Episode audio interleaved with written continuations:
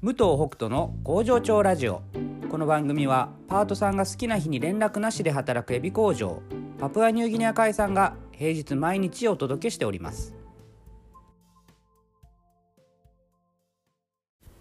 おはようございます。武藤北斗です、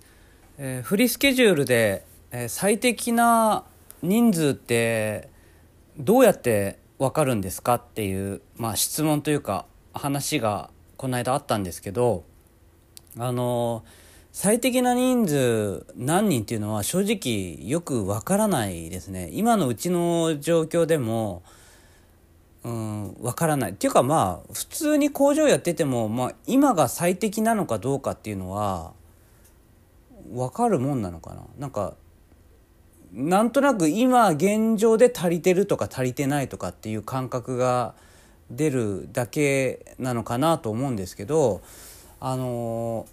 フリースケジュールの場合はですねこう結構変化がありますよね一日一日で。で、まあ、全体的な感じっていうのはなんとなく見えてますけど、うん、でも今今のうちだったらやっぱりどのくらい商品をね貯め貯めておけてるかみたいなところが一つの目安になるんですけどあの基本的には僕の場合は人数がちょちょっと多いなって思うぐらい。あのちょっと多いなって思うぐらいっていうのは要するに少しみんなが休んでくれた方がいいなって思うぐらい。あのこれシフト組んでるとこういう感覚って出てこないんですよね。自分で調節して勝手に入れちゃうから。でもフリースケジュールの場合はみんなが自由だからあの僕の感覚で終わるんですよね。あの多いなとか少ないなとか。でちょっと多いなって思ってるぐらいのところの人数があのいいかなと。でそれはですねあの量がどのくらいできるとかそういうことよりもあのそっちの方が僕があのいろんなことをゆとりを持って考えられるし従業員の人に対してちょっとこうおおらかな気持ちで接することができるようになるんですね。やっぱ人が足りなくてもっと来てもっと来てってまあ今ねちょっと実はそういう状態になってるんですけどそういう時っていうのはやっぱりイライラしがちなんですよ。でなんだったらあのちょっとこう理不尽に、えーイライラしたりなんていうことも出てくる可能性は高いですね。だから多い時に関しては焦りはするんですよね原料あ大丈夫かなとかねあのこのままみんなの仕事量仕事をその用意するのをキープできるかなとかっていうところでちょっと不安になるところはありますけどもでもこうイライラする感じではない。そこまで増えたりはしないので